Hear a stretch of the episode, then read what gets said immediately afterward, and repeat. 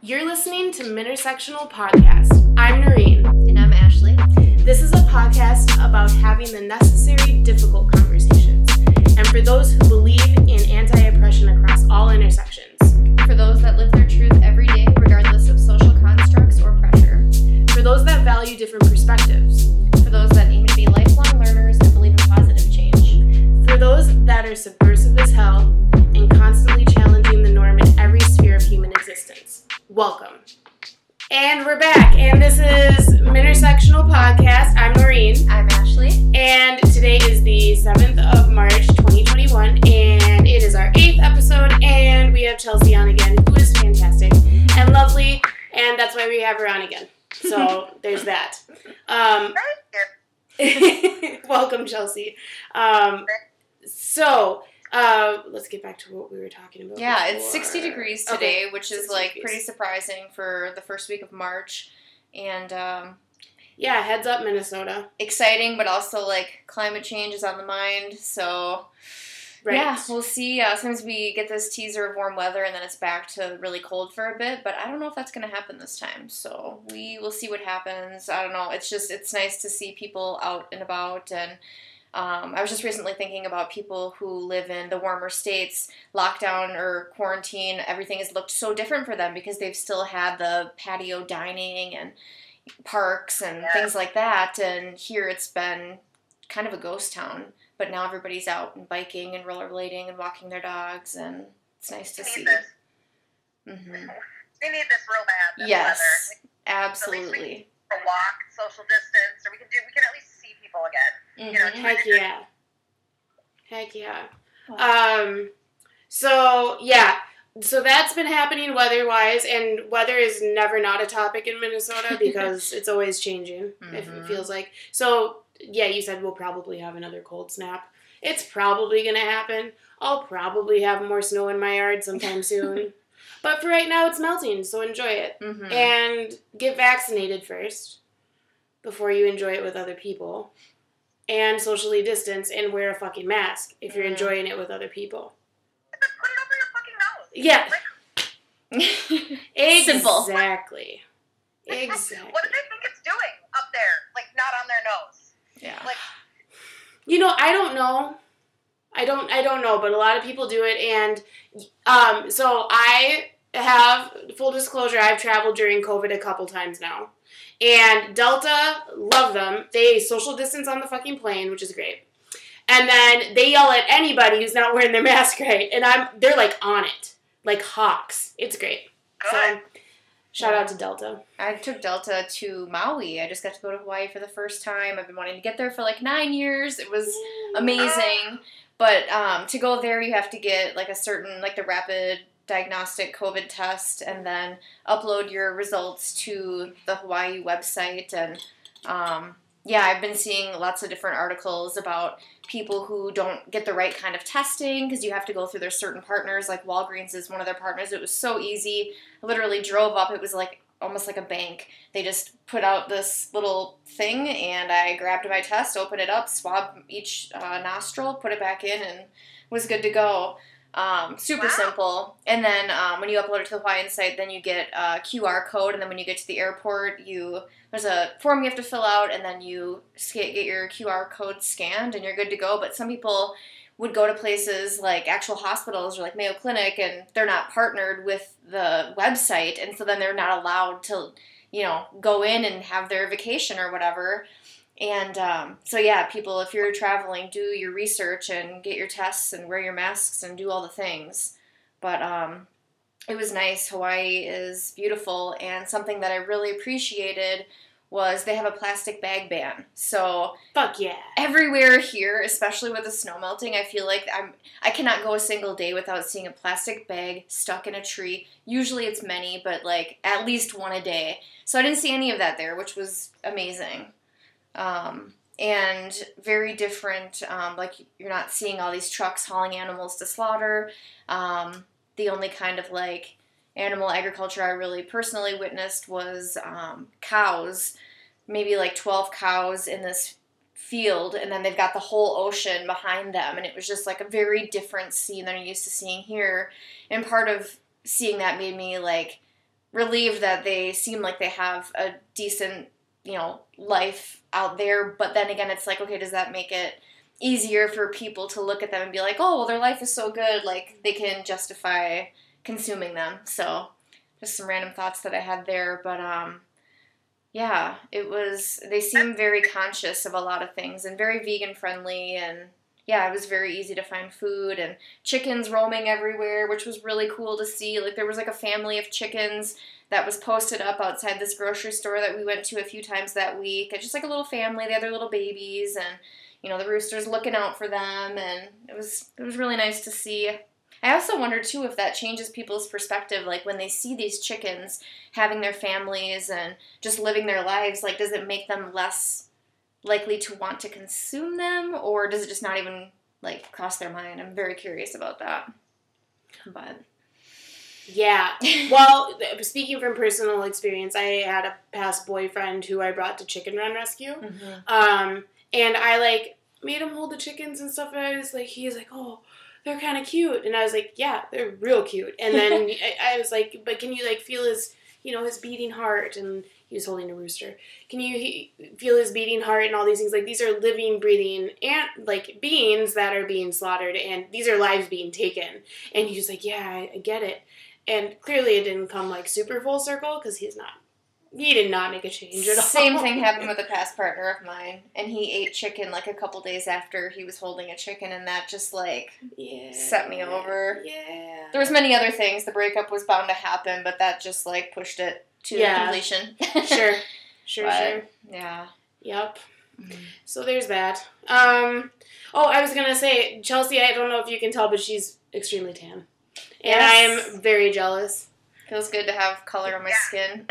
because if But then I got back and my skin just dried up. Like I'm kind of scaly at this moment on my hands and stuff. I went on a big long hike yesterday, but it, if anything's red, it's just my face and like nothing else because everything else is covered up. What a So. vast change in my mental health getting to be in sunshine. Like I was usually I get hit with seasonal depression um, and this year was definitely the worst I've ever experienced. Like I was pretty down for a while and I'd think I was coming out of it and then I'm like nope, I'm just right back in there. I'm not to get up, I'm not to work out, I'm not to do the things. I'm just to lay in bed and I'm to maybe play Sudoku and read depressing news on the internet. Like it was just this Oh. spiral. So yeah, definite shift in my mental health. Just like be in a new space and have sunshine and I don't know. I was telling my brother about this when I saw him recently. So I have a series of things now. It's it's like my morning to do for my mental health every single morning. And the first thing that I do is I sit in my bed and I do my French lessons and then I do my affirmations. And affirmations sound so stupid, but they really work. Because if you're remembering that all day, you're like, okay, I am patient, I am kind, I am worth something, blah, blah, blah, blah. You know, like whatever you're telling yourself. Super fucking important. Yes, it sounds so stupid, but because a lot of times we have this negative dialogue in our Mhm. head, and we are telling ourselves. When I went through um, tough times in the past, I had this this internal dialogue that was like, "I'm not okay. I'm not okay. I'm not okay." And guess what? I wasn't okay. Mhm. You know, so I could change that because I have like a mind that does this obsessive kind of looping. So instead of "I'm not okay," I would change it. It's usually like "I'm capable. I'm calm." Things like that with breathing, and it really does it. It calms you down. It might not like make your whole day better, but it's it is definitely worth the practice. Yeah. Absolutely. Breathing is like what's so just if you stop and take a couple deep breaths, it's amazing how much it can just like slow your heart rate and clear your Mhm. mind a little bit. Like, oh man. or if you're feeling one of the things that I teach my clients a lot is um is how to get back in their body when they're way out here. I don't know if you know like what I'm speaking to, but the feeling of being so immersed in what's going on around you and kind of in that fight fight or flight mode and uh, grounding exercises and you can like do Googles on this up and down. Um, different kinds of grounding exercises, but like popping into one of those and the science behind alternating between the pre the frontal cortex and your amygdala, which is the thing that activates when you're experiencing like some sort of trauma or like being re-traumatized. Um, if you do that and you bop between the two, it's called pendulation. And if you do that so many times and you practice that so many times, what happens is you find out with like stressful events, your stress or um, your response to those stressful events will eventually go down. So like if you like take a temperature of it, like a scale of one to ten, over time you'll find that your like baseline of stress or anxiety will eventually lower. So that's the science behind it. And that is so fucking important. Like especially now, bringing it back to current events, and I'm sorry, you probably have something to No, say. no. But no. I am really, really worried about the Chauvin trial. yeah, begins tomorrow. Yeah. They've spent what like a million dollars putting up like fencing and um, barbed wire. I've heard around like the Hennepin County Government Center, the police precinct, City Hall, Public mm-hmm. Service Building, like. And some people are saying like, oh, are they putting this up because the trial, like, he's gonna get off and it's not gonna go the way we want it to, and people are gonna start shit on fire, and you know they're bringing in the National Guard, and it's just yeah, you can feel like the tension starting to rise. Again. Yeah, Ugh. it's like what's gonna happen. I have goosebumps now just thinking about it. Like we don't know. Yeah, and my friends bought a house over north. Chelsea, I know you're over uh, over in the uh, I'm sorry, they bought a house over south. I know you're in the north burbs kind of by me and everything like that. But even over here over here it's a lot more active with like gun violence and shit. I yeah, it's been off the chain like 2020 was a really really bad year for gun violence in my area at least. Somebody was actually Yeah. shot last night at George Floyd Square in Yep. 38th in Chicago, and I they saw ended, that. they didn't die right there, but I think they died later at the hospital, and uh, I don't think there's been like details released of it. Um, it wasn't a police murder or anything like that, but um, yeah, and carjackings. Mhm. Like I don't know if you guys have been hearing about that, but those are like through the roof. Um, uh, a friend of a friend, she was leaving. She works in the service industry, and she was leaving work later one evening and got into her car. And I don't know if she like was plugging her phone in or what. And all of a sudden, you know, she sees like a car pull up beside her, and it's late. And um, they start like trying to open her door, and like they're like bashing on the window, like trying to get her to open up. And she was like oh my god and thankfully like she was able to like think quickly and the car if they would have been pulled ahead like six inches more she wouldn't have been able to get out but she was able to maneuver her vehicle out and just get the fuck out but um Oh, that's so scary. it is so scary and like um another the friend who told me about it the friend who is our mutual friend she was saying wow like if that would have happened to me i would have my first thought would have been like oh is this person okay like do they need help Right. like should i try to you know and it's No. just yeah you can't you just can't trust people and it sucks like even like if a woman comes up to you because they could be like the person that's trying to get sympathy and then the whoever else Rope comes in, in. and yeah it's just it's so you unsettling you can hear them through your window. They can if they're in need of your help. We all want to help. We're helpers, but we don't.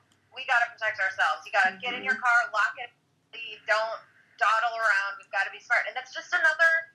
It's just another thing that women have to fucking worry about. right? That's what I tell. I was telling Kelsey, like I get in my vehicle, the first thing I do is I hit the lock button. Mhm. When I hit unlock, the only door that unlocks is um, when I'm going to get in my vehicle is the driver's side door.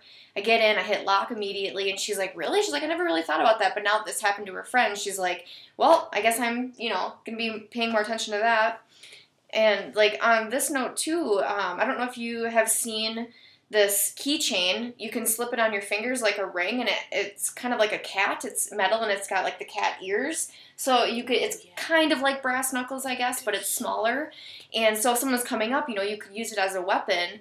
Well, I remember a friend posting about it not that long ago, and I've been thinking about it, and I was like, maybe I'll just get one of those. Like, hopefully, I'd never have to use it, but if I do, then it's just on my keychain and I have it. So I was Googling it to try to find a good place to purchase one. And then I came across this story from this woman in Texas who had one, and she ended up getting in trouble and getting arrested for having it because brass knuckles are illegal in Texas. And I'm like, oh my god. So I looked at Minnesota and they're illegal here as well. So you can't even have this keychain personal weapon device. Um, so I'm glad that I looked that up, but it's just like so fucked up. Mm-hmm. Yep. I, I feel like j- living in the city has taught me so many things that I just do subconsciously now. And and so when people are talking about these carjackings, and to boot, these are not adults largely that have been doing this. This is youth. 13, I think, is Like, like one Mary of them. View. Yeah. Like with Mary View. Yeah. So um Twelve Yeah. years old. Yep yep. So like it's we, we got to be wary of everybody now. Yeah, it's so unfortunate. I'm already wary of any man To be quite honest, Yeah. any man, I don't Yeah. care what fucking culture you're from. If you're walking up to me in my car, I'm just like getting in, locking the door. I don't give a fuck. Yeah. Like that's yeah. And You don't get the hopefully more men are understanding like why we're doing this. It's not, you know, any personal thing. It's just for our own safety because we have to watch our own backs. Oh, absolutely, Like, absolutely. So, so exhausting. mm-hmm. Absolutely. Um, what else is going on lately? What what else? What else? Current event shit. People are Um, getting vaccinated. yes, I got my my my shot. So Yay. and can confirm it hurts. Like after the fact, it does not hurt going in, but like two hours later, you're like, ow. Uh, like you can't lift your arm Mm. for probably a couple days after, it, or if it hurts to lift it, you know. Mhm. Um, yeah. So that's fun. It's exciting. Good news. That's Herbivorous Butcher is opening up a fried chicken shop. Oh that's my God. completely vegan. I am beyond excited. That's literally like five minutes from Ethique Nouveau, the vegan boutique. So yeah, I'm so psyched. They're gonna You're in have. I know. I'm gonna be spending my money. Um, I may be seeing you more often. yeah, my whole it'd be I really cool if popping it did bring people like into the shop, you know. Um, just because a lot of people are like, ah, it's like South Minneapolis. I don't really get over there, but it'd be like, well, hey, you can hit both places up in the same day. But I'm so psyched. They're gonna have mac and cheese and coleslaw and biscuits. Pre-vegan life, KFC was like one of my top visited places. As much as I feel gross to say that, it's true. Um, so this sounds like they're kind of modeling it after KFC with their I want the goddamn biscuits. I want the mashed potatoes and gravy. Mm. What else was Yeah, there? dude. That was really mac and cheese. Oh, Mac, and mac and cheese. The mac and cheese was bomb. mhm. Um, in like the worst way possible. And then like fried chicken was my Yeah. shit back in the day. You know, I will say, even though I've had their fried chicken before, and Herbivorous Butcher's fried chicken is the shit. It's so good. Um, it still makes you feel like crap after. Yeah, that heavy gluten, it's like, like- and it's seitan. fried and yeah. Yeah, Definitely not a health food. a step up for sure from eating chicken flesh, but like it's heavy. I, I swear they had one of their pop ups and I got their fried chicken. It was one of their special ones where they had like a board that you could buy or whatever. I went there with my parents and I'm sure I went to like the gym or to work out afterwards somewhere. And I was just like, oh, no. yeah. This is supposed to give me good energy, not like. Yeah. Yeah, it's, yeah. Definitely a treat. So shout out to like junk, vegan junk food because it exists and you still feel, you know, pretty crappy eating it. Yeah. I sometimes. liked um in the article Kale had said that they're um improvements, not substitutes. Because so many I've been seeing hearing this actually pretty frequently just the last few days. People are like, well, why do vegans want to eat these, you know, vegan chicken and things like that? Like if you're done eating animals, just be done. It's like, okay, you're missing the point. Like we didn't We stop are. eating animals because we didn't like the taste. Like that's not it. So let us have our stuff and let us. And people are like, well, why are you going to call it chicken still? It's it's misleading. It's confusing. It's like, well, I I can understand people being confused about that, but it's like it's it's showing that you can have the same thing and it doesn't need to be made from animals. Mhm. Like, and I think it is cool too because um like someone from Herbivorous Butcher was saying before that this group of guys would come in and they would you know get their sandwiches and whatever on a pretty regular basis. And some of the guys in the group had no idea that it was even plant based until like I don't know they went in there one day like maybe their friends usually picked it up and then they heard that and they were just like blown away. So it's like maybe people will come into here and not even realize or if their friends pick it up and bring it to them like I don't know I think there's something to be said by just calling it the same things and I'm so freaking excited. Do you know when it opens? I um I want to say they said next or late spring late spring hell yeah. well and then there's another place called Stalk and Spade that's opening up in Yeah, I saw that. Yeah, in Wayzata, and that's opening yeah. Earth Day, Crisp April green twenty. right? What's that? It's the crisp and green. Yeah, yep, same owners as Crisp and Green, and it looks like they're. They, I think they, I think they said that they're trying to be like the vegan McDonald's. So, oh my god. like chicken sandwiches, chicken nuggets, burgers, shakes, all Into that it. stuff. Yeah. Well, So- remember when There's Earth Burger was? half. Do Do either of you miss Earth Burger at Mall of America? Yes. Because I do. Yes, I liked it. yeah. Yeah. I loved it. Mhm. Yeah. Yeah, the chicken and the the shakes were so good. Their shakes are awesome. I went Yeah. to this place in Rochester, um, hot chip vegan burger. Yeah. Well, they have like hot chip. It's like a regular burger place, but then they have like a different menu with vegan stuff. And so I finally got that for the first time last week or the week before, and I have to say, like the burger was really good. It was really flesh-like, which was which was kind of like ooh, a little unsettling, but it smelled like it just it didn't smell like the like um, animal-based Cooked burgers. flesh. Yeah. So I really liked that, and the fries were pretty good. But the shake, I got just a vanilla shake, and it was it wasn't like a thick, creamy shake that I was kind of like seeking and hoping for. Um, so I don't know that I get the shake again. I had some friends who went to. Um, we all like picked up our food after a protest, and um, they really liked theirs. So I don't know if it was just like mine or if it was sitting or what the deal was. But yeah, I, I love the like creamy shakes, like Bad Waitress. They have really good vegan shakes Oh, good. too. Mhm. Yeah, they super do. Um, yup. Oh, I could talk about vegan food all damn day. Right. And then there's um Hark Cafe. Which I have not been there yet, but it's um, all vegan. It's all gluten free too, which is nice because I have quite a few friends who avoid gluten. um, I haven't been there yet, but it's two women. I think they're best friends who run the place, and they're actually doing the banquet food for Compassionate Action for Animals uh, online get together, and people can just like go pick up the food and then join them online for the event. So I think my partner actually ordered the food for us, so I'm super psyched to try it. Got some pasta and stuff like that. So You'll have to let me know what you think. I was yeah, yeah, so that's fair. it's just really cool that we have a lot of vegan places that are 100% vegan that we can go into and get food and not worry about yeah, contaminated well agreed. other things happening. Wild. Like, remember how it used to be 10 years ago? It was like, or it was just, Minneapolis has come so far. Yep. Big time. Yup. It's nice to see. Um, and then like in other news, not food related, uh, Rochester, Minnesota, they banned wild animal performances. So that's pretty yeah. cool. That's I don't know how much stuff they had going on, like circuses and whatnot, but they banned it. So that's um, really good to hear. And then um, another thing I wanted to mention too is the Animal Legal Defense Fund. They released a 2020 U.S. state animal protection laws rankings. and so it has each state, and then they have um, what tier you're in. And Minnesota is a middle tier. So um, we definitely, obviously, have a lot of issues, but we're ahead of the bar on some things. One thing that surprised me is that um, the sexual assault of animals isn't well defined and it's only a misdemeanor.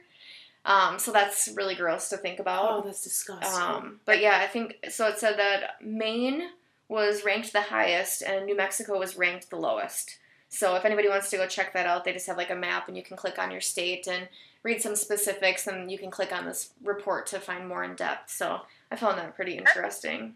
that's That's awesome. not, that's not the states you guess. What's You that? know? That's not the states I would guess, the best or the worst. That's what I kind of thought too. I was peeking around at some of them just to see what their big issues were because some states were red that I wouldn't have necessarily anticipated. But yeah, Thank you for bringing that information. yeah. Um, I just want to throw a quick plug in here is that um, I so I am the okay I am involved in an organization that uh, is centered around um, policy in the legislator Mm. and uh, m- creating more s- what we it's social worky policy, but it's really a lot of feminist related issues as well. Um, and I was recommended this one podcast. Shout out to them; they're Minnesota based. Radical Feminist Podcast. Um, super awesome. I listened to them when I was on the road. I, I think I was seeing clients the other day, uh, the other week, and I listened to an episode, and they're so informed. And um, if there's anything that's like in the legislator right now that you want to pay attention to, they're they're kind of on it. If it's like Ooh. feminist related. I like So that. yeah, super good way to like stay up um, informed, and I think they're pretty, they're decently popular. So they have uh, podcast releases like I think every week or every couple weeks. Yeah, so That makes Yeah. me so excited because I've been learning like the last year, year and a half that changing the policies where you make change happen. Like obviously there's different pieces to the puzzle with like protesting and calls to action and Mhm. putting pressure on in different ways and running pressure campaigns, but like to actually make sure something's going to change um, getting political is where it's at. yep, absolutely, and yeah. So plug to them. Yeah. Also, yeah. So I'm uh, going to check them out for sure. yeah, Sweet. they're great. So yeah, anybody else have any other I, there's so much ha- is happening. I just can't keep up with it all. So I, I'm sure there's things that I'm missing, but those are the salient things that stuck out in my mind Yeah. that we could probably just mention real quick. So yeah, Chelsea, how about you? Any current events that we missed that we should know about? Well, I have a current event right now. I just tried this Gardein. Can you see this? Oh, Gardein jerky. Like as you were talking to us, Yeah, I was just eating it. is it good? I was hungry. I'm drinking. Yeah, no, I love it. But uh, alone in my house, it's amazing. I can do anything right now. Ooh. Look at you go, jerky But, uh, and wine. This is good. I thought it was pretty good. Awesome. not my most, but it's you can get it at Whole Foods, so that was nice. But Heck Mm. yeah. I have not tried that one yet. Gardein breakfast bowl to try. Ooh, Pretty jazzed about that. Yeah. Nice. The stuff is popping up everywhere. I tell you what, Yeah. That Target brand, Good and Gather, they've been coming out with some stuff too. I know. And Hey, peop- have you tried that yet? Good and gather the like the chicken nuggies. No, um, uh, Is someone what was it is? just in the store. If- I get so confused because we have so many options now. But let me show you this one. I know what a what a time to be alive. I know. like seriously, thinking about it, like I was just realizing that this year will be my tenth year vegan, like later this year, and I'm just like, holy shit, how much has changed. Oh no, I have not seen that. Try. Raised and rooted. That was from where? It's from, I got it at Whole Foods, but look at the chick. Look at the nug there. There's, I've heard that these are like uh very much like McNuggets. Oh my Ooh. gosh. Oh, I okay. haven't tried them yet. But then I also have um, an order placed with Alpha Foods. I haven't tried those yet either. So I got the, the chicken pack. You can just order online. It's free shipping. I had like a 30% off coupon code. And they also do like a bunch of different kinds of burritos, which like for a quick lunch, whatever. So I ordered the burrito variety box. I got 12 of those coming and then their chicken nuggets. So hopefully one of these will do my chicken nugget trick because I really need like a good nug. Well, okay, and then also to be fair, like this is um this is a plug for what we just mentioned earlier that like we are not it's not that we didn't like eating animals. We just don't like that they're used for food now and we don't, you know, like we didn't like the we like the taste of them. yeah, It's- love the food. yeah, Exactly. exactly. that wasn't the issue. It was yeah, the taste wasn't the issue. I fucking loved McDonald's McNuggets. I Like- hate to say, me too. Yeah, they're so good. I would go. I would always get like a Happy Meal, like a. Oh man. Even They're as so an adult, like in college, like go ah. to the drive-through and get a Happy Meal, like Fuck Yeah. yeah. And their french fries, oh, so good. Yeah, I wish that their french fries were veg because me too. McDonald's did have the best fries, and I don't like really any other any other ones as well. Have you tried Wendy's? Although, yeah, I should try Wendy's, I guess. But if you like, if you buy, you can buy fast food cut fries, and they're just like if you put them in your air fryer, or your oven, or whatever, they turn out pretty much. And I've deep fried them, my friends. I have definitely done that. they are just so. I don't know. But the, the, to your point about eating things that are meat replacements or whatever, you know, I always would say to people like, cows aren't hamburger shaped. Right. if you could see us on video, Noreen and I both just threw our hands up, like, yup. Exactly. I mean, it's the dumbest thing I've ever heard. Like, food looks like what you make ingredients into. So you Exactly. can make a nugget shape with a chicken, or you could make it with actual food, and like it looks the same. It's a nugget, right? Like, I don't understand that whole deal at all. I think it's just non-vegans picking on vegans, and you got to weed that out. You know, you Yeah, just gotta. I, I don't take that seriously. yeah, I agree. That's silly. And to our uh, listeners that don't know a lot about Chelsea, she's a fucking fantastic cook. Yes. So she would know what she's talking about. Um. Bless you. I mean it from the heart. I've eaten your food so many times and I never want to stop, but you know, COVID. if I could have it my way, you'd feed me every day, Chelsea. I would. I would. I'd be honored. Um, oh, uh, speaking of McDonald's, by the way, so I guess they have a deal with um, Beyond Yeah. Meat. So they're going to be getting in some plant based stuff too. And um, It's called Big Plant. McPlant, yeah, the Bearded Vegans, um, they have a podcast. Uh, and I really like their Instagram page. They pose a lot of good questions. And they had a post like, should vegans support, um, you know, the plant based options at McDonald's? And it's like, people are all across the board on this. Like, for me personally, I'm not gonna go to McDonald's. There's plenty of other things that I can eat. I don't feel the need. I, I'm not that curious about it. It is what it is. But if somebody else wants to, that's their choice. Mhm. Like I'm just glad that it's existing, and hopefully people who would otherwise get like the non-vegan options will decide to try it out. and Maybe they'll like it more. Um, so I think it's it is a good thing that McDonald's is getting it. Um, I do too. I do too. I, I mean, if you're traveling across the country and you're going through like podunk, whatever portions Yep. of states, there's not. There honestly, you can go to Subway and get like bread and lettuce. But I, I mean, right. if I could, if I travel, I'm going on a road trip across the country. Yeah, I'm gonna try a McPlant. You know, Mm-hmm. And that's the thing too. A lot of these cities that don't have these vegan restaurants and stuff, like this is huge for them. Okay, So- oh, I I love being petty, so I'm just gonna do it. McPlant. Like you couldn't think of anything else. Like, what the fuck? That is funny. McPlant. I, McPlants, but not yeah, yeah. I. d- Anyways, it's. I'm really happy that it's happening, but yeah, McPlant. Like, what the fuck? Um. yeah. Awesome. Lots of food stuff going Lots of on. good stuff, yeah. Wow. Yeah. That's good though, because honestly, I think that um, that's a big hurdle for people. Is like they they try like a, a vegan thing and they don't really love it, and they just get turned off from trying other stuff. So the more options, the better. Um, And then obviously making it affordable too. Like someone is commenting on the Herbivorous Butcher's post, like, "Oh, it's going to be super expensive." It's like, well, one, like, yeah, it might be, but this is you're supporting a small business. You're supporting a local business. Well, I mean, I guess they're not like as small as many other businesses because they do sell their stuff like all over the place.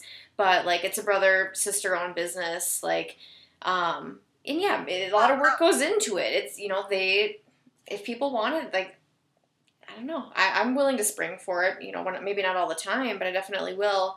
But for people who, um, you know, don't want that kind of stuff, having these options at McDonald's is going to be a lot more, you know, wallet friendly and.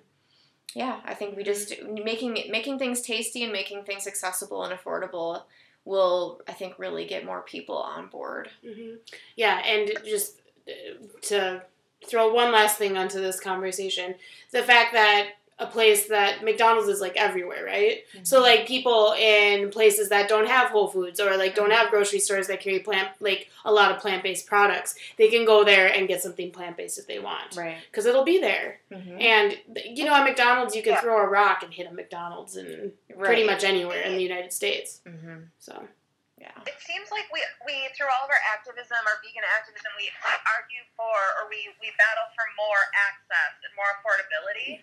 But then it sometimes seems like when we get it, then we're snotty about it. You know what I mean? Yeah. Like, we want.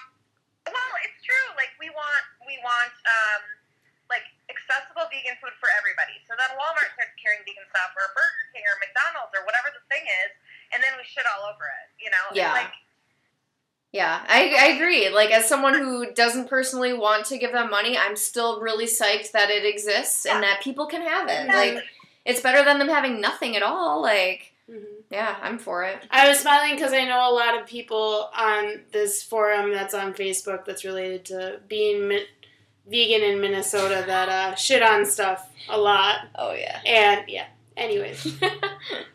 Zoe is mine and Charlie's daughter, and she uh, is the only grandchild on his side. Oh. The oh, only one they'll have. They never thought they'd have any. um, we didn't have that baby until we were 40. 30, whatever, 39, whatever. And um, so they're obsessed with her. And we're happy to share. And so when the boys are with their dad, sometimes Zoe, like for the weekend, Zoe will go like with his parents. And we are spoiled rotten because in a pandemic, when the kids are distance learning and everyone's here all day and we're all in a pressure cooker, Yeah. we need that time. Yeah. No doubt. Absolutely. How was We're she on her first night away, like, from from you guys? She's used to it. It's kind of we have a schedule. She she loves it so much. She's got Charlie's sister and her husband and his parents, and they all she. Oh, they, and we talk to her all the time on Facetime, and Yeah. But- You've it's seen how cute that kid is, right? guilty about it, but it's nice. Like I, I feel a little bit like, should we be doing that? Like, is this okay? but you know, it works for us, and they want us to share her with them, and we're happy to. So Well, it ta- it truly does take a village, Chelsea. Um, yes, yes. so it should take a village. It's It- supposed to take. yes, yes, yeah. We don't have one. here in this country because we don't believe in villages. Right. We are an individualistic culture for the most part that does Yeah, and then you add a pandemic on top Yep. of it, Mhm. and yeah. Doesn't we don't really vibe with the collectivist culture sort of frame of thinking about things. But Mhm. yeah. Yeah, that's it's kind of too bad. how old is Zoe now? 21 months. She'll be two in uh, May, in May, end of May. Okay. And I'm just Yeah. like so curious too about um kids who a lot of their like life and like their early memories is going to be like this pandemic. Like I'm just so so curious like socially what that what that's like and it's great that she has like her two brothers at least to have that little bit of interaction and stuff but I'm I've just often thought about kids who are Yeah. only children and you know, I just I, I can't even imagine. It's just so hard for me to imagine growing up in this right now as a kid. Hmm yeah, can you kind of speak to that a little bit, Chelsea? What you've noticed, uh, like, because you're you're one child, you didn't have her in the pandemic. No, the pandemic No, feels like it's I know, but forever. for So she was about a year. when the pandemic. May pandemic. 2019. I'm sorry, what? She was born May 2019. May uh, 2019. So you had half, almost half a year without no, yeah, some eight nine months. Yeah. without the pandemic happening. Okay. Yeah. So pre versus post, like what have you noticed with your children? Like what how they've been affected? Well, I think like for us, it's sort of there's been blessings and then curses, right? Kind of like with everyone else. But she, with Zoe, it's nice because we would never get this time with her normally at this like Mhm. young age. We would never both be able to see her all day, every day. Huh? Yeah, Charlie's like he, he wouldn't get to because he'd be off at work at the office all day. Mm-hmm. Um, but he works interestingly enough at the government center, so he wouldn't be able to go anyway, probably. But um, the boys, I worry. I worry about our school age kids because a lot of it has to do, I think, with how parents approach the pandemic and our responsibilities and our rights with our kids, and how we're framing the situation up for them. Uh, I think it's really, really important that we tell them, you know, we wear masks and we stay home and we do these things for a reason. You know, we do them because the world needs us to do this right now. Like, this is what we can do to contribute and keep us all safe. But at such a tender age, it's, it, I, I wonder what the long term repercussions will be from this because there's going to be so many. It's a short period of time in the grand scheme of things, but it's it's such a fundamental change for our culture. Mm-hmm. I think. I mean, I, I almost hope it's a fundamental change for our culture a little bit, like to take care of each other a little bit more and like be more aware of us as collectivists, you know, as a group. Um, but I don't know. I think kids are. I assume and I think and I hope that kids are resilient enough and that we're parenting them well enough through this, even though we're all still we're struggling as parents. That we're framing it up so that they know it's temporary. We're trying to give them what they need to get through it, and then I mean they're resilient. They'll bounce back. That's what I hope. It's it's just really hard. Like the kids at first did not want to do distance learning. They hated it. It was terrible. Now they don't want to go back to school. Like Cole Cole is saying he's almost ten, and he's like, I don't want to go back to school. At home, I can finish my schoolwork by one, and then I can do whatever I want. Oh, yeah, that's going to be quite an adjustment too when things go back to like quote unquote normal. Because I know even like as adults, like for me, someone was just having a conversation with me the other day about how, you know, they go out and they go to the grocery store and they do maybe one other thing and they're just like overstimulated and it's like, okay, like this is just too much. And I'm like, I feel that too. Like, Yeah. Especially when the weather like i feel like i have this shift once the weather starts getting nicer and i for some reason want to be a little more social. So we had a protest today and i was like usually i'm kind of like oh i just really don't feel like talking to anybody. And it's hard to hear when you've got the masks on and everything. But today i was like you know what, i'm happy to like socialize a little bit. Mm-hmm. but um, many others just are kind of comfortable in their you know seclusion in their bubbles and it, it makes it that much more difficult to get back out there and you know do things that you need to do um, something else that i just didn't even really think about until when you were talking was obviously we see the fighting amongst adults about uh, people who are pro-mask versus anti-mask and everything like that but I wonder how much of that goes on with kids because so many kids kind of regurgitate what their parents tell them and the examples that they give. And I saw a news article, I think it was in Idaho. there were um, people at the Capitol there, and they were a bunch of kids. They were encouraging them to throw their masks in like this um, burning barrel. So all these kids are like throwing these masks in there, and like so I'm just like, I wonder how many kids go to school and they like people get picked on maybe out at the park or something if some kids have masks and some don't or they're not wearing them right. Like I never even thought about that till now. The controversy and maybe bullying that even stems from the masks alone. Mhm. Oh, Yeah. Yeah, it's crazy. And you you know, I haven't been very proactive about being friends or like noticing the teachers and the other parents in our school district. But one of my girlfriends is very like she knows who the teachers are and she knows what they're posting. And the scary stuff is these teachers are like going down to Florida, having vacations, no mask, coming back, spewing like all this not science, not Oof. not appropriate stuff. And these are the people that are teaching our kids. So I worry about that quite a bit now. Just seeing that, I don't know where I thought I was living, but I thought it was more of a bubble, I guess. But some of this stuff is, yeah, that is a really good point, Ashley. That's scary. Like, what are our kids going to be bullied about now? Like, they're always going to be. I mean, kids are mean, but this is another thing. Mm-hmm. mm-hmm. Ugh. I don't know. Yikes. I don't know. I had written down Pandemic. just some like random questions too, not necessarily like pandemic related, but just like random thoughts that pop into my head um, at random times. But one thing is, uh, well, the first thing I had written down was you being someone who has a lot of tattoos. Do you ever feel that, like, as a mom, that you um, experience judgment because of that, or that maybe teachers view you differently, or do you think that things have shifted quite a bit where they're a little bit more accepted? Um, no. I mean, I don't really think that it's very accepted. I mean, having a tattoo is pretty. I mean, most people have a tattoo. A lot of people have one tattoo, you know. Mm-hmm. But when you have people with tattoos, I feel like, and Noreen can probably speak of a lot of tattoos too. You know, you can probably speak to this, but like, I have, I definitely do notice a difference in how I'm treated. Not, Mm. it's not really as a mom, but just as a person out and about, like performing, you know, commerce tasks. Like, I've noticed if I go to Home Depot and I'm wearing a tank top, like I'm not going to get a lot of service. I'm not going to get. I'm not. I'm pretty much going to get ignored.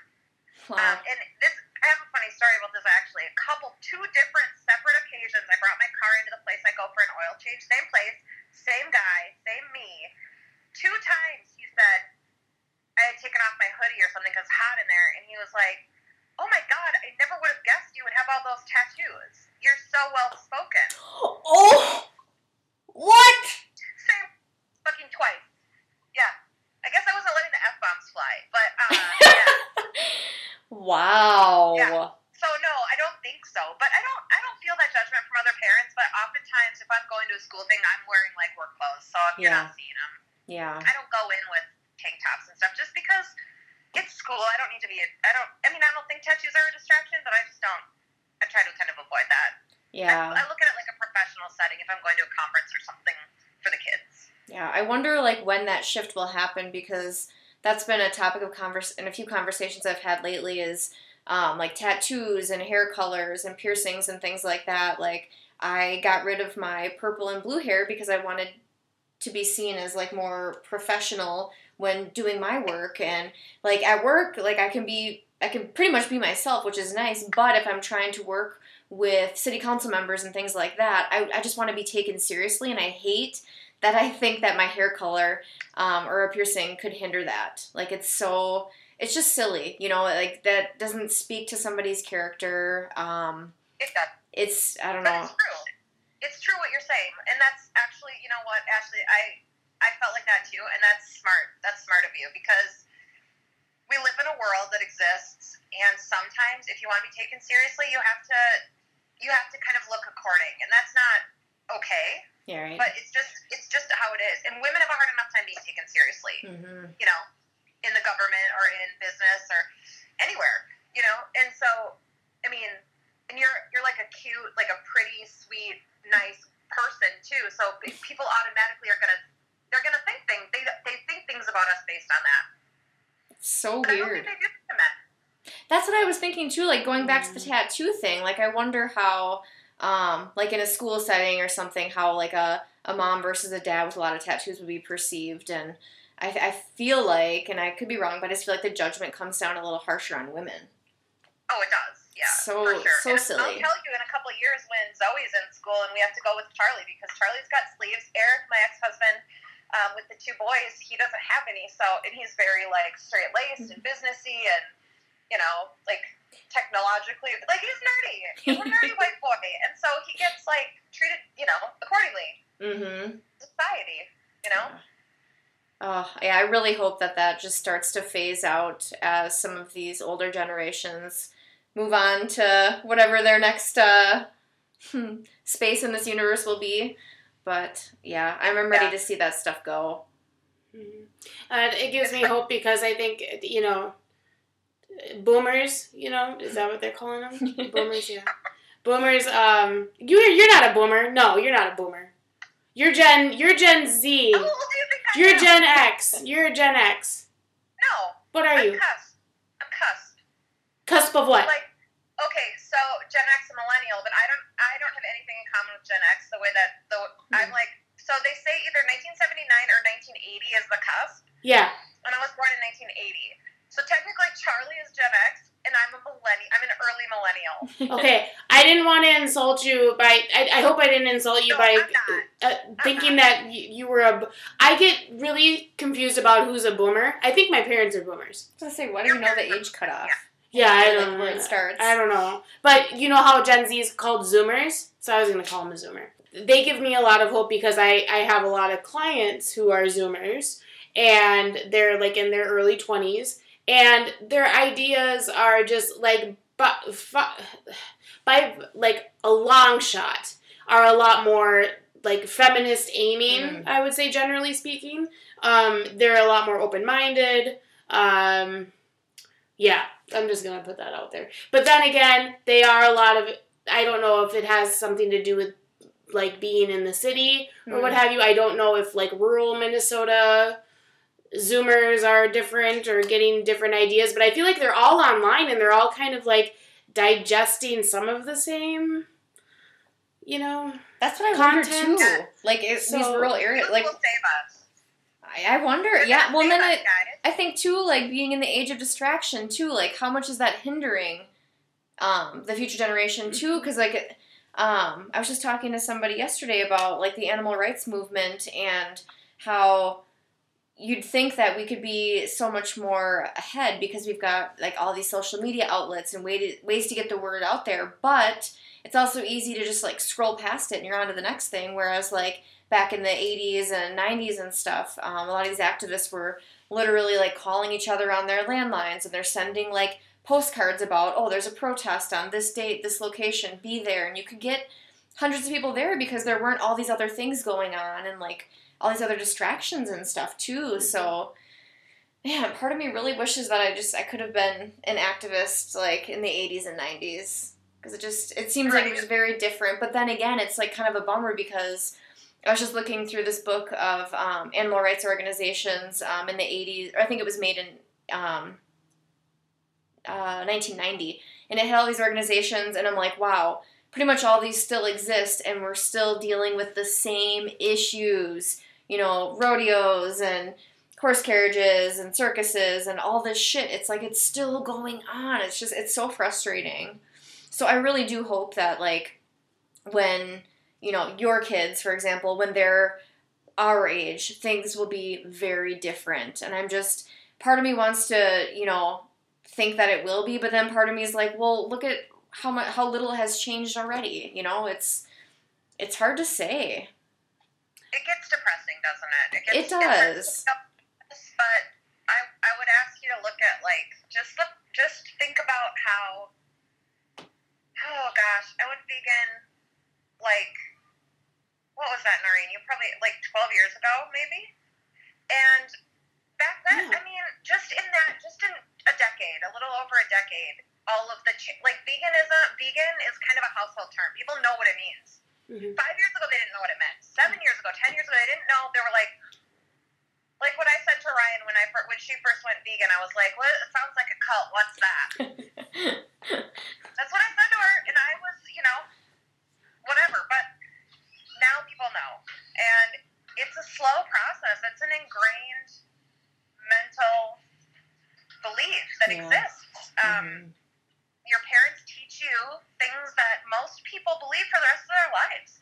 You know, it takes a spe- it takes a different kind of person, and not to pat ourselves on the back too hard because that's never good. But like we have questioned those beliefs that we were, I assume we were all raised with. You know, eating Mhm. meat and um, for me, religion and a bunch of other like value system stuff. Like I don't. But most people, it's hard. It's hard to do that. Is all I'm saying. Like the progress is going to be slow. Yeah. But the youth, like the, I like to say, the youth, the youth. I feel like I'm so impressed by them. Like people hate millennials and they hate like eh, like Zoomers, but I don't. I haven't seen that in, cor- in the corporate world. We had at my last job, we had interns all the time, and these people, these young men and women, had their shit together, like in a way that I never had when I was 19 or 20 or 21. Like they impressed the shit out of me. What about you, Noreen? Well, I was just gonna say I, d- I don't I can I can speak like on the whole for my clients who are in that generation.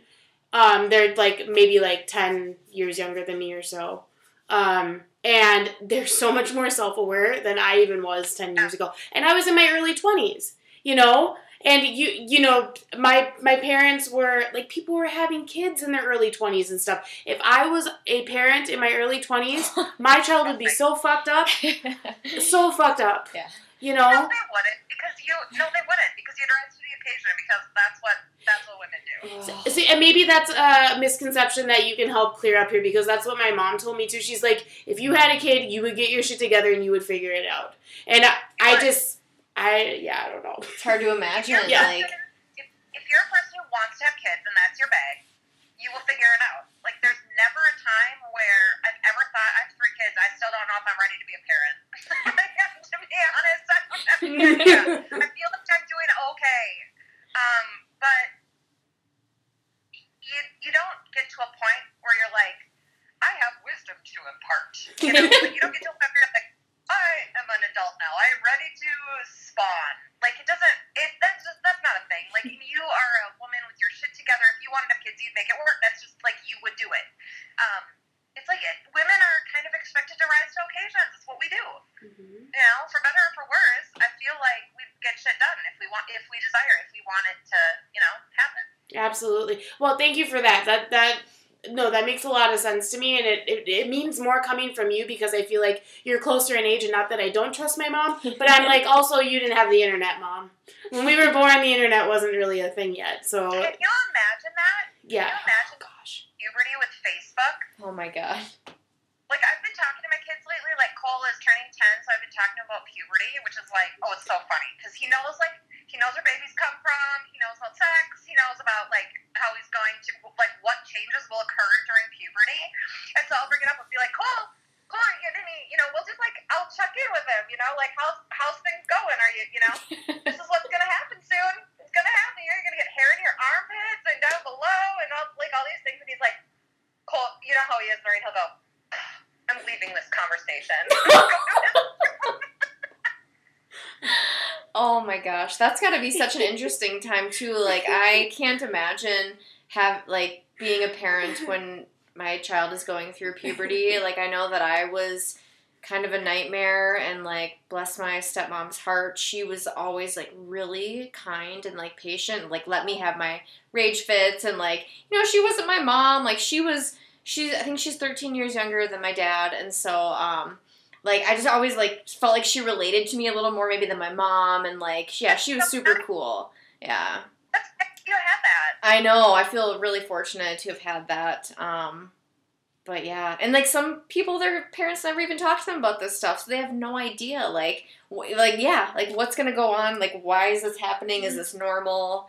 Um Mhm. yeah all these and things. opening up the floor to conversations that I think need to happen. Speaking from my personal experience, and this is not everybody's buddy's experience, but my mom um, was fairly ashamed of her body, and I grew up watching her be ashamed of her body, and I also took some of that on, right? So um, covering myself up was a was a thing that I did for a very long time, and now I, I'm the complete opposite. Like that is something that I, I have no qualms about doing like taking my top off, which I will do this summer. I will absolutely do it this summer I love because that about you, Noreen. I love that about you. Like honestly, I am not there yet, and I feel like you're just you're like your confidence is fucking inspiring. Really. oh, like, thank you, thank you. I feel. I feel like I've done a 180, but it's I don't know if it's confidence confidence or I just don't give a shit anymore. Like, is that confidence? kind of the same. kind of the same thing, yeah. I do Uh, feel that shift. Like as I've the, the older I get, the more I'm just like, fuck it. Like I don't care, and I wish that I could have adopted that like early on. Maybe that's something that happens now. Like, maybe that.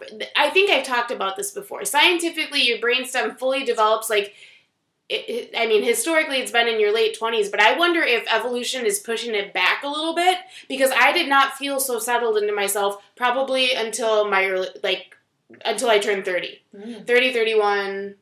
Like, I really felt like a settling into myself. It's probably maybe different for other people, but I, like, if I would have had kids in my 20s, I, I know you say that I would have figured it out, Chelsea, but I swear that they'd probably have experienced so much trauma for me. Mhm. Like, not being able to handle my own shit. I, I just don't feel like I was ready. yeah. Yeah. Oh. But, I think part of part of feeling that settling into yourself and like that growing confidence, I really feel like it's a lot of it's deprogramming. oh, Like sure. we, with all of that stuff, and like some people, like I say that because I have a lot of girlfriends from high school who are still like the same as what you're talking about the before. You know, like the Mhm. the uh, like the lack of confidence and the insecurity and the body stuff, and the, the like hating your own body and the talking about like, oh my god, my thighs are so like all of that stuff. We don't we don't do that Mhm. with our friends because we are depro we are working actively working to deprogram that thought process Absolutely. and that that everything everything throws at us as young women as young women you know it's the beauty industry it's our parents shame of their bodies it's the clothing or it's every, it's everything around us. Like Mhm. you have to be perfect. You have to be perfect all the time. And now we we have gotten to a point luckily enough in our red like our our activist circles that we're deprogramming ourselves. And i that's what i want to pass on to my kids more than anything is that you, that you don't listen to capitalism for your self-worth. Hmm Absolutely. Oh, I love that. Um, the one thing that I was going to throw in there that I heard actually from a person online, and I don't know who said it, but I love it so much. You know how we talk about body positivity. Um, and she was like, well, what about like body neutrality? Like, there's only so many things you can control about your fucking body and the way that it looks and things like that. And you're going to drive yourself nuts if you try to control every single aspect of it. But, like, what about bodies that just are? Yeah. and they exist the way they exist and fuck everything else. Like, Mhm. yeah. like your legs take you places. Yeah. Your your stomach, you have organs in there that are protect. Like this is the thing. Our bodies have utility. It's not really. They're not really for decoration. You know. Yes. Yeah. You don't need to ascribe a value. It's like in yoga, they talk a lot about you know just noticing what's around you and not ascribing judgment to it. Mhm. I think that that makes a lot of sense when we're thinking about our bodies too. Like Absolutely. here, I use you know whatever. They're like very saggy from having three children, but they did the job. You know. Mhm. Like that's the thing. Like our bodies are for something. It's not decoration. I guess is what I'm getting at. Absolutely. And all bodies are, are beautiful in their own right, uh, d- d- regardless of what kind of perfection standard we're holding out for ourselves. Like, I don't. I, and I speak from a place of discovering like on a sexual like a sexual attraction spectrum like where I am. And I'm a little bit attracted to women right? Like I'm a little bit on that that end. Um, and I like an imperfect woman body and I'm like well why don't I like that for myself? You know that was a big moment for me. I'm like I really like a big butt and super like juicy looking thighs I love that shit. Why do I pick on myself for not, Mm. you know, having So like skinny ass thighs and a skinny butt all the time? I don't, you know, I don't know. hmm I'm glad I'm not the only one, Noreen. I've always said that. Like I don't. That's not. I'm not attracted to the the women that I'm attracted to are not. They don't have the type of shape that I want to have for myself. Yeah. And I think that's what you're saying. And that's like that's because we're like we have this like women have this warped sense of like we've been told our whole lives what we're supposed to look like. hmm Not really what we're supposed to be attracted to. So when our minds go to who we're attracted to, that's totally separate from how we feel about ourselves. So interesting. You know? So we're allowed to like go a little further with I don't know. It's a weird. It's such a weird thing, but I I'm with you on that. It's very strange. And I like women who look like men. Like I've been attracted to women who look like men and men that look like women, kinda. Mhm. You know, and they have all sorts of weird, like weird. I'm sorry, that's that puts a value judgment on it. Interesting, like hair situations on their body, and I'm like, why do I shave all my fucking hair? I don't know. It was a moment for me where I was just like, why do I do everything that I do? you know, where is this coming from? Yeah, yeah, it's crazy, right? You think about like, okay, so I know Ashley has gone through. I don't. Maybe you still do. Don't shave your armpits or anything. Here like, and there. think that's. I think it's so badass. Like it's badass, and I don't. I know that I don't need to shave my armpits. No one cares. No one gets to care. Yeah. Ultimately, exactly. but I just still do it. Like why? Why? Yeah. do we, why? Why? That's why I just go through spurts. I'm like, if I feel like doing it, then I might. Um, like today, I was in the shower and I was like, eh, like I've I've got some pretty good growth in my armpits. I'm like, I don't, I don't care. But my legs, I was like, ah, you know what? I feel like shaving them today. I didn't do it for any reason. Like I'm not even seeing a partner for several days. I just wanted to shave them today, and so I did.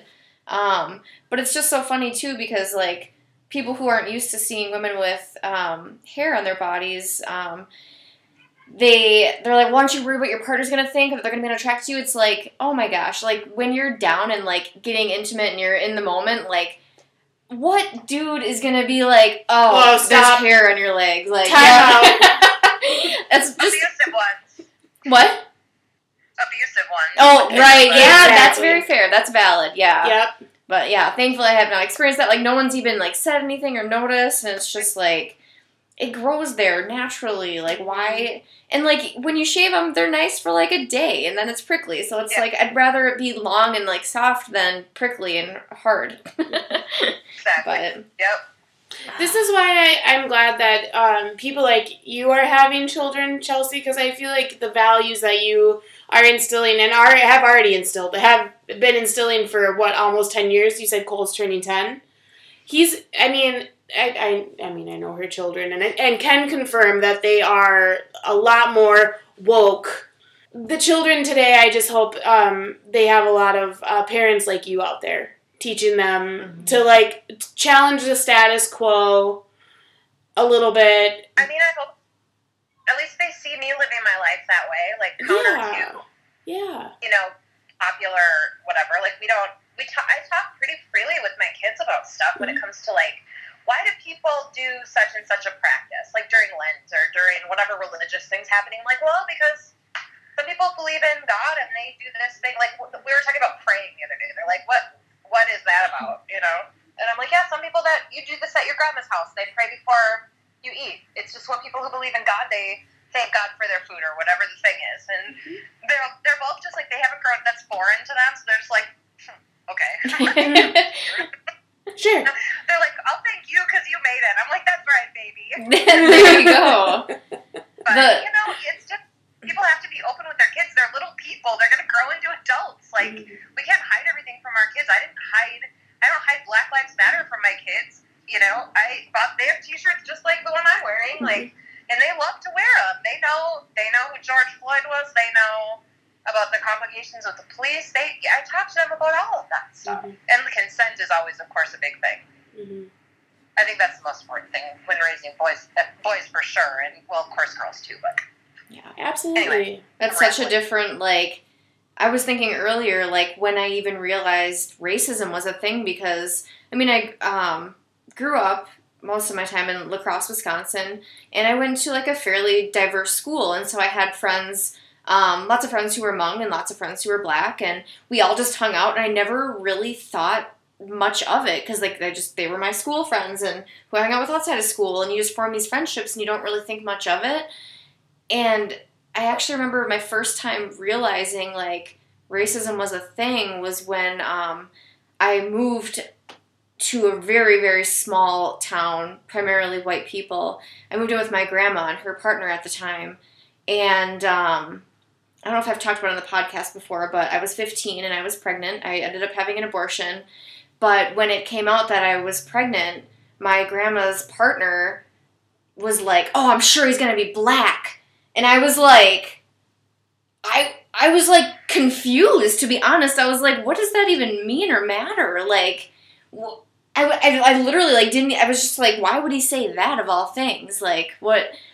And then, like, looking back on it, you know, years later, I'm like, holy shit. Like, and I know this guy is extremely racist, but it's just like, whoa. Like, who, uh, Yeah. I don't know. I'm just like sick even thinking about that right now. Um, but I didn't even really know racism was a thing Mhm. until I was so much older, and it just like alarms me. And I, I think back to you know the town that I grew up in, how it is primarily white people, and how many of them like obviously with social media it's probably a lot different, but how many are like don't even really think it's an issue or that it's not real or Mhm. whatever. And so, yeah, I really hope that social media will um, come into play in forming people's opinions and like seeing how other people experience life in the same way as them, regardless of their skin Yeah, color or whatever it may point. be. Like, we're all human. We're just trying to survive out here. Like, it's just, it's so. Ugh. the it's it's I was just thinking I was talking to somebody about the educational system and I have a really similar experience to you with growing up. I, I went to one of the biggest the biggest school districts in the state. I was in Anoka Hennepin for high school and I remember like not really thinking there was racism in our school. I remember going to school thinking like, oh, the black kids are the cool kids actually. Like they're super cool. Like I, racism is fine. We're all fine. Everything's fine. And then now now that I'm involved in activism and uh, I have friended a lot of these people from uh, people of color from high school they talk about how terrible it was and how how they were treated. One of my closest friends tells me this story about how he was he's brilliant and he was in a, he's a physics major and in high school he was in physics and he was accused of cheating because a black man couldn't possibly be smart at physics. Oh. He had a girl that he liked, one of my close friends that lived out by me, and her mother took him aside and said, She will never be interested in one of you. Yeah, yeah. Like, I'm just like, Ashley, I had no idea that racism was a thing until, like, we've got a broad worldviews, and a lot of that is our educational system. Mm-hmm. We're not taught growing up in elementary, middle, high school, we're not taught about racism. We're not taught No. about the world as it is or even as it was. We're taught about we're taught about it from a frame of like white people kind of did what they had to do to establish their society. You know, we don't talk about how I mean, we knew that that there were like skirmishes with the Indians, right? Like we knew we learned about that in school, but like that's not even that's not that's not what happened. But Christopher Columbus is a hero, and like, uh, it's just like, holy shit. Mhm. Like, it just makes So me think think back back on how many other things I learned that, like, are not true. Mhm. Yeah, we were sold we were sold a bunch of bullshit as Mhm. kids. And it's infuriating to think about that still existing. When I see things posted from the district or other parents in the district posting these things that they're mad about and it's about teaching about racism. Like what is racism? What is sexism? What is um, you know, homophobia? What are what are these things? Who are the people who are affected by them? Who are the people who are perpetuating it? Like that was an assignment for someone in I don't know if it was our school district, but someone shared it to one of our parent groups in our district, and they were all up in arms about it. They were furious about it because Oh, they're teaching the kids that. Yeah, these are the parents in my district, wow. and Mm. like, you know, people are all with Black History Month. They're like, "Where's White History Month?" Like, Oh, Black vomit. history, You're actually teaching an accurate history of what happened, because all we teach is we. It was shameful. We had slaves, and then we stopped having slaves, and then everything was fine. Yeah. Oh my god. Hopefully, now I think, especially with the murder of George Floyd, more of this stuff, like, people are trying to, like, incorporate these teachings and.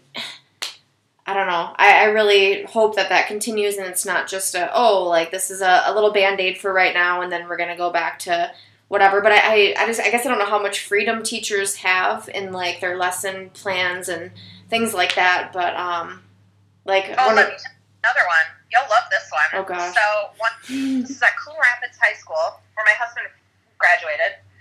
And uh, yes, it's called Coon Rapids. That's the name of the town. They're like a lot of people want to change it, which they should change it. Okay, they should change it to Raccoon Rapids because that's what it's about. It's about raccoons, and it just sounds racist. So anyway, um, yes, change the name. You can write me down. Chelsea Youngquist says change the name of Coon Rapids anyway, someone put up a sign in their um, classroom. Was a high school teacher, I believe. I believe it was high school, and it said um, it was a Black Lives Matter font, and it said um, it was something about anti-abortion. It was like unborn lives matter Oh, or whatever. Yeah, in their classroom. In the classroom. How? Why would they think that's okay? Oh my god. Because this is what we don't realize because we live in a, you know, if I look at my Facebook friends, a lot of, like, on purpose, they think like me because that's what I want. That's the people I want to surround myself with. Mhm. But when you venture out of that, you realize we've got a lot of opposition, guys. We've got a lot Scary. of opposition. Mm. And that is that's what we're up against. We we sit here and we do this like vegan infighting or like this activism infighting, but we've got bigger we've got bigger uh, what uh, onions to fry. Like you know, yeah, absolutely. So we got work to do. Chelsea, and maybe this is something that we we aren't able to answer right now, but maybe we can all think on it right now. Like how do we how do we navigate that? Do we do we intentionally put ourselves in situations with people that to learn about their perspective or do we do we avoid them? Do we continue to surround ourselves with people who are like how how do you do that as a parent first of all?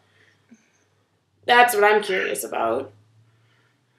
That's a really good question, and I'm not exactly sure, but I think there's there's got to come a balance between when we're doing sort of outreach, even if it's with our family members or people, our friends, our Mhm. close friends, when we're trying to like impart some type of lesson, I guess. A lot of times we're doing it, or our people are doing it in a way that's like shaming. And I know like there's a line between tolerating racism or whatever we're talking about and and and working with people where they're at. There's a line there that can't really um I I guess it's it's partly I really feel like in activism is meeting people where they're at, but there is I, I don't want to say that always because there's a there's a point where you just you cut ties with somebody. Mm. In sales, there's a technique that I learned called get to the no, and I applied that to my activism in a way that like we were talking about earlier when people are throwing at you, well, why do vegans eat things that look like meat, or why uh, if you were stranded on a deserted island, you know those kind of questions that we get Mhm. if you're not having a conversation with me, if you're just giving me these flip glips like remarks that require no mental thought, you're not interested. So I need to move on to the next person who's interested, and that's that's kind of the sales technique is like talk to someone, get to the no, don't pussyfoot around it. Don't be like, oh, maybe they'll be interested in a month. I'll t- I'll keep them on my thing, and I'll keep calling them every two weeks and annoy the shit out of them. Until, you know what I mean? It's like they don't they're not interested in what you're selling. Talk to the next person because if you waste your time on the people like that, you're not going to get to the people who are actually open minded. It's gonna burn you out a Oh. lot quicker. That is a really good point, Chelsea. Mm-hmm. Very good point. Something that, like, honestly, up until this point, I I had never really thought about deeply. So, thank Oh. you for that. That was We waste- something. we waste a lot of time when Yeah. there's people that we need to like. Like, there's always this like vegan, vegetarian, or like whatever. There's this like feud. It's like, okay, yeah, we all get it. We all understand the issues, but at the same time, like, do you really want to waste your energy on someone who's already, I don't know, 60, 75 percent of the way there, or do you want to focus on the people who are doing the most damage and they they don't even realize it because they're conditioned just like we were. You know, so it's like it's like anything with feminism or racism or veganism. It's like any of this stuff. It's about conversation. Mhm. It's about remembering where you came from and who you used to be. That's something I wish that I would have learned a lot earlier. Um, the last couple of years, it's like I'm not going to get into these Facebook arguments people who, like you said, are not. You just know they're not interested. But years back, like I would get into these like lengthy back and forth, and I would just get stressed over it and pissed off, and it just wasn't worth my time. Yeah, You did a great job. it, it just, it sucks because it's like you know, it's like you make all these good points, and it's just like they don't care. They're not going to care. Mhm. They're yeah. So it's just like it, don't let that discourage you though, because there are a bunch of people who, and you've had those conversations a million times in your job when you connect with somebody who like really does want to do better, wants to learn more. Like those are the people that are gonna become the next activists. Like those are what we need to focus on instead of wasting our energy on this like super rude Trumper types that aren't gonna listen to you anyway. They just want to fight. Right. No. Prime example is at these um, protests that we do outside the uh, slaughterhouse in Austin, Minnesota. And people will drive by and they'll be like, I love bacon, and like try to get a response out of you. And it's like, yeah, sometimes I fly off the handle and say, fuck you. And then other times I'm just like, it's not even worth it because they're trying to piss me off and I don't want to give them what they want. But like, I don't think people have any idea how much it means to me when they pull over and they genuinely ask.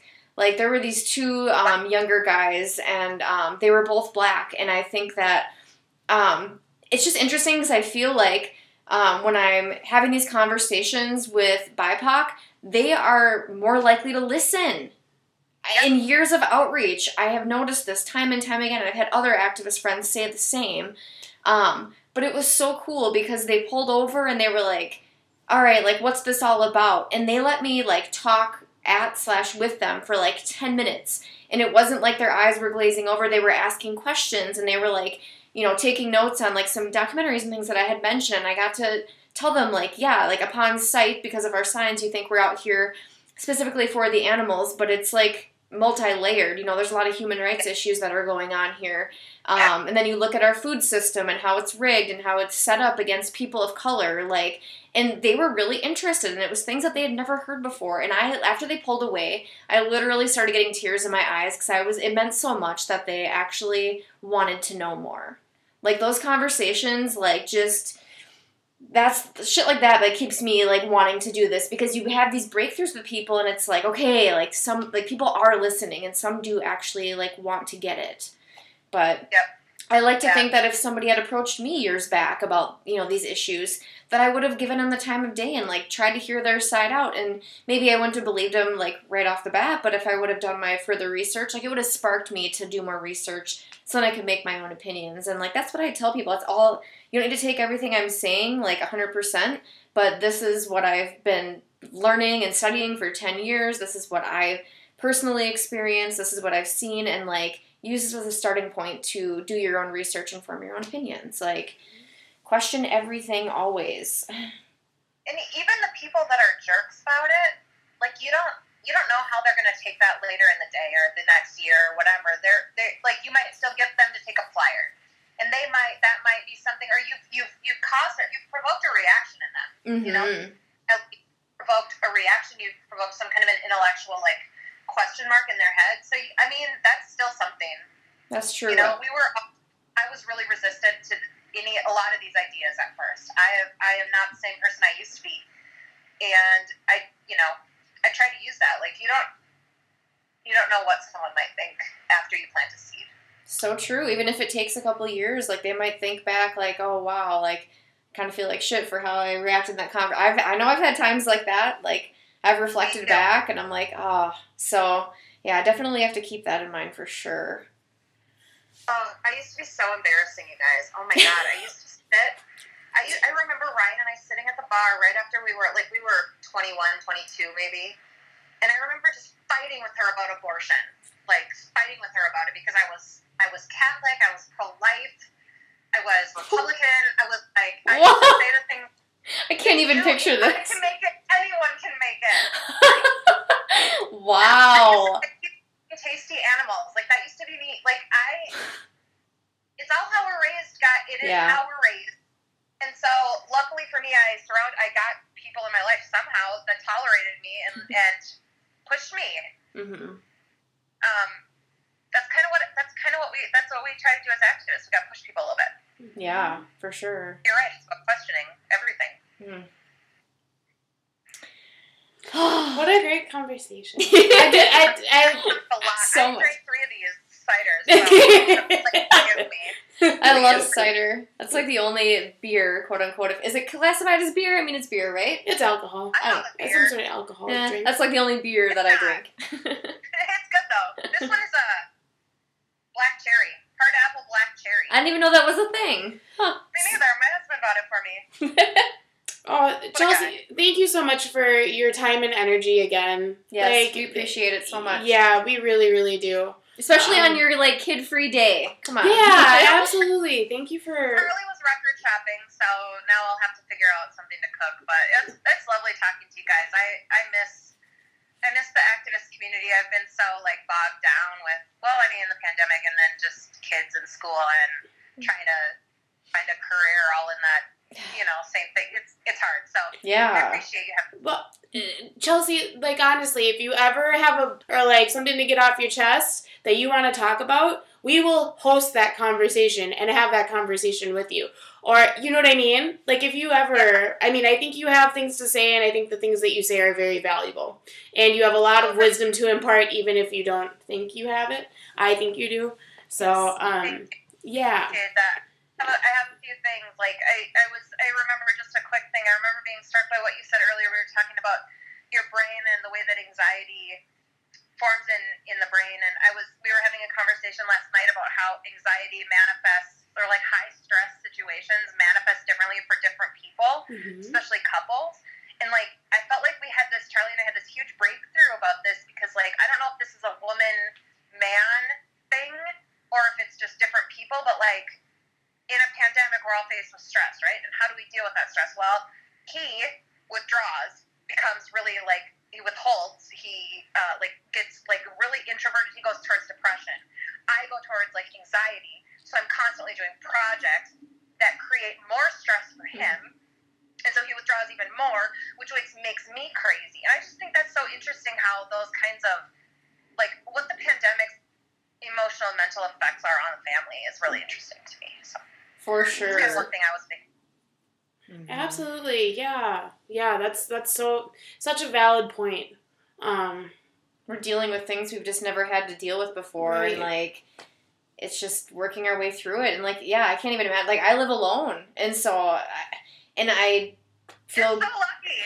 On, yeah, I honestly, I think living alone, like I, I will never live. Probably, I feel like I can pretty confidently say I will just never live with anybody again. Like if I'm able to, Don't do it. because yeah, I, I just like to have my own space and like decompress the way that I want to, and not have to worry about like oh taking someone else's feelings into consideration or like greeting them when they get home or whatever. It's just like I can sit in my unicorn pajama pants and a shirt that I've been wearing for three days and eat Hippeas under a blanket. like you just, I have to say, uh, Noreen knows how much she impresses me, but you, uh, I want you to know how much you impress me because, like, you're so much, you're so much younger than me, but you're so, like, the way that you've kind of grown up and like become like so sure of your, like your beliefs and stuff. It's just like you're so much further along than I was at your age. Ugh.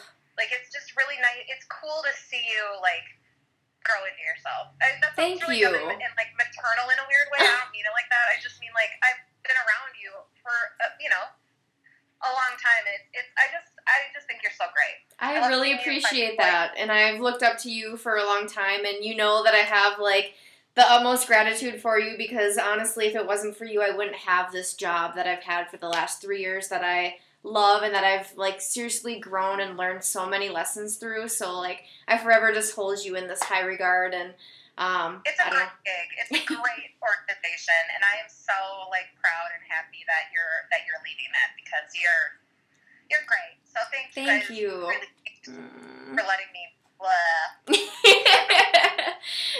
You're welcome to anytime. Thank you so Oh, much. good. thanks Good. for joining Take care us, yourself. Chelsea. So that's our that's our episode. Yeah, thanks for tuning in. If you have any feedback, we would love to hear it. Or if